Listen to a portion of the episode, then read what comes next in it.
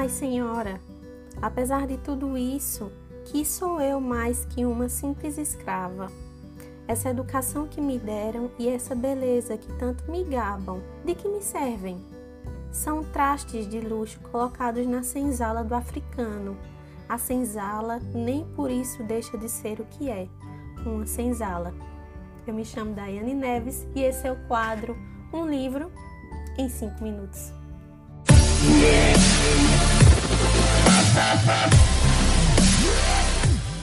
Oi, oi, meu povo! E aí, como é que vocês estão? Hoje, sexta-feira, mais um dia de trazer resenha aqui para vocês. A resenha que eu trago para vocês hoje é de um livro, um clássico brasileiro que eu acho que deveria ser tabela em todas as nossas escolas, que deveria ser lido pelos nossos jovens, incluindo os nossos adultos, porque é um livro que tem muito para nos ensinar.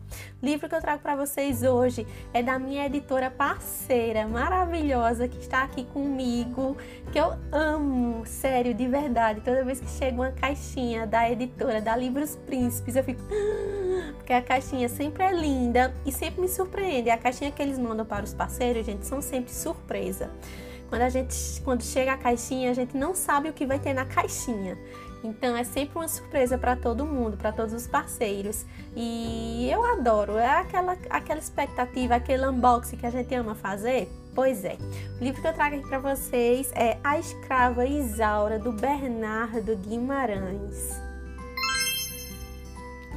É isso, pessoal. Vamos deixar de enrolação e vamos começar essa resenha de hoje. História interessantíssima. É um clássico que tem um linguajar um pouco ultrapassado, né? Ele trabalha com essa linguagem do século XIX, contudo, não é uma leitura difícil. Eu li esse livro aqui em um piscar de olhos, em no máximo dois dias.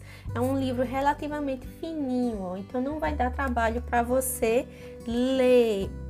Caprichada, edição simples, a abertura dos capítulos vem, né, com essa com essa abertura, nada muito né, poluído visualmente. E eu, eu gosto, eu gosto muito dessas diagramações que são limpas visualmente, que não tem né, muitos gráficos, muitas flores, muito, sabe, eu gosto disso aqui, simples, né, eu amo. Capa também linda, monocromática, mas que trabalha lindamente com essa questão do dourado, capa brilhosa, folhas e capas maleáveis, então é aquele livro molinho, fácil de manipular, que não é pesado. Gosto. Parabéns, Livros Príncipes. Gosto. Então, esse livro ele mescla ficção e realidade. Aqui nós vamos trabalhar essa questão dos escravocratas que vão contra os ideais abolicionistas. Então ele vai levantar questões delicadas ao longo da narrativa. Aqui nós vamos ter a Isaura. A Isaura é filha de uma escrava, de uma mucama, com um capataz. A mãe da Isaura é assediada pelo senhor da fazenda. A gente vai ver esse assédio logo no começo do livro. E como a mãe da Isaura não, não cede a esses avanços, o senhor da fazenda, com raiva, pede para o capataz é, aplicar castigos na, mão, na mãe da Isaura. Só que acontece o contrário: o capataz, que é um capataz português, vai se apaixonar pela mãe da Isaura. Desse relacionamento vai nascer a Isaura. A Isaura, que é uma bebê que nasce com a pele branca. Interessante que, apesar dela nascer com a pele branca, ela não deixa de ser uma prisioneira, ela não deixa de ser uma escrava. É, logo após o nascimento da Isaura, a mãe da Isaura vai falecer e o pai da Isaura vai ser demitido da sua função. Então a Isaura fica órfã. A sinhá da fazenda, a senhora da fazenda, ela é uma pessoa muito amorosa, mas também é uma pessoa muito carente, que se sente muito sozinha, se sente solitária, né, dentro naquela casa, com aquelas pessoas. Ela tem vários filhos, só que esses filhos falecem, né? Nessa época, há altos índices de mortalidade infantil. Então, de todos os filhos que a senhora tem, só fica vivo um filho homem, que é o Leôncio. Nós vamos falar do Leôncio mais à frente. E ela pede muito a Deus para ter uma filha mulher, mas essa filha mulher ela não tem. Tá?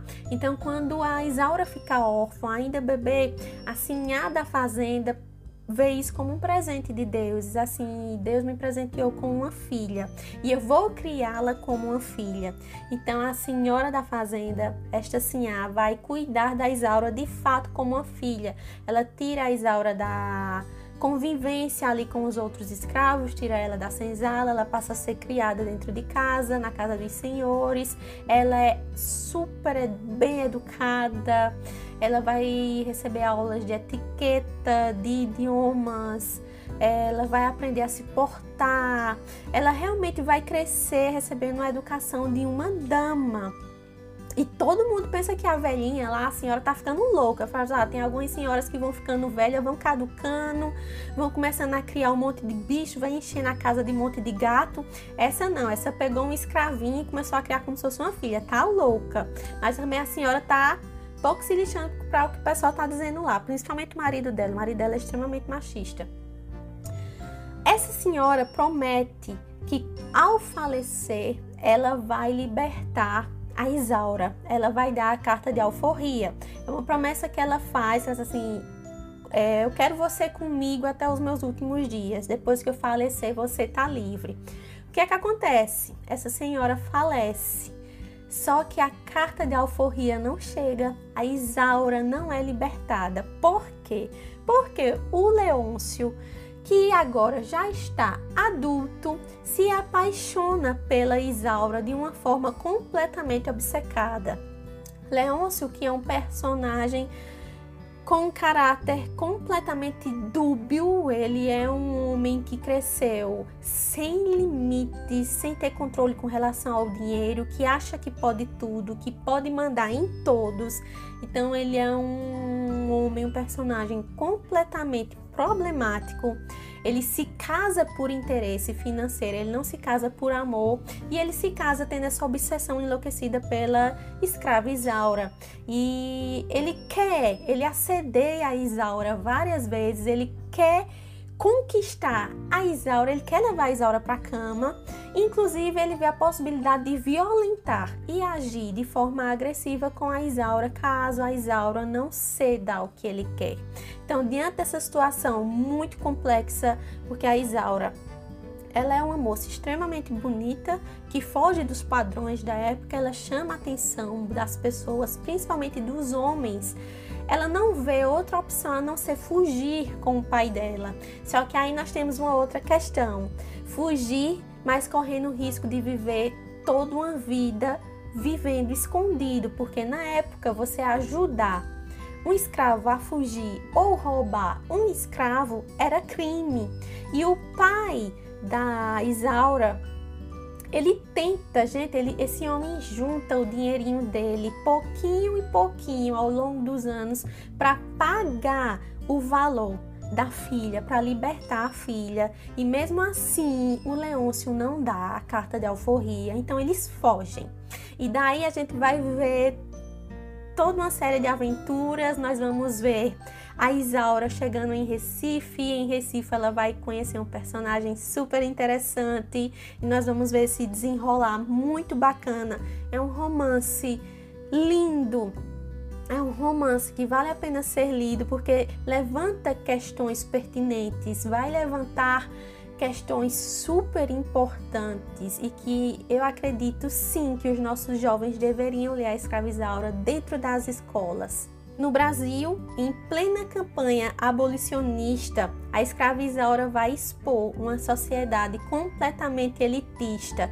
Então, ela é uma leitura que também incomoda, ela é uma leitura que alfineta, ela é uma leitura pertinente, super importante. Um dos pontos altos do livro é que, embora a narrativa seja um pouco uh, antiga, né? Como eu já falei, ele trabalha com linguajar do século XIX, algumas palavras são diferentes, né? Diferentes do nosso contemporâneo, mas não é uma leitura difícil, então você consegue vencer a leitura muito rápido. A interpretação de texto não é abonada diante dessa dificuldade tá, você até se acostuma. Eu acho que a partir do quinto capítulo você já está acostumado já com a voz narrativa e você segue em frente sem problema nenhum, tá? História essa que já foi adaptada várias vezes, tá bom? A Escravizaura de Bernardo Guimarães tem várias adaptações. Teve adaptação para o cinema e também teve mais de uma adaptação para a nossa rede televisiva brasileira em 1976 pela Rede Globo e em 2004 pela Record. Então eu acho que se você quiser conhecer mais profundamente a história da escravizaura, mergulhe nesse livro e nessa história incrível. Espero muito que vocês tenham gostado. A gente vai se ver na próxima semana com uma resenha muito especial. E é isso. Fiquem bem, fiquem com Deus. Tchau e até lá.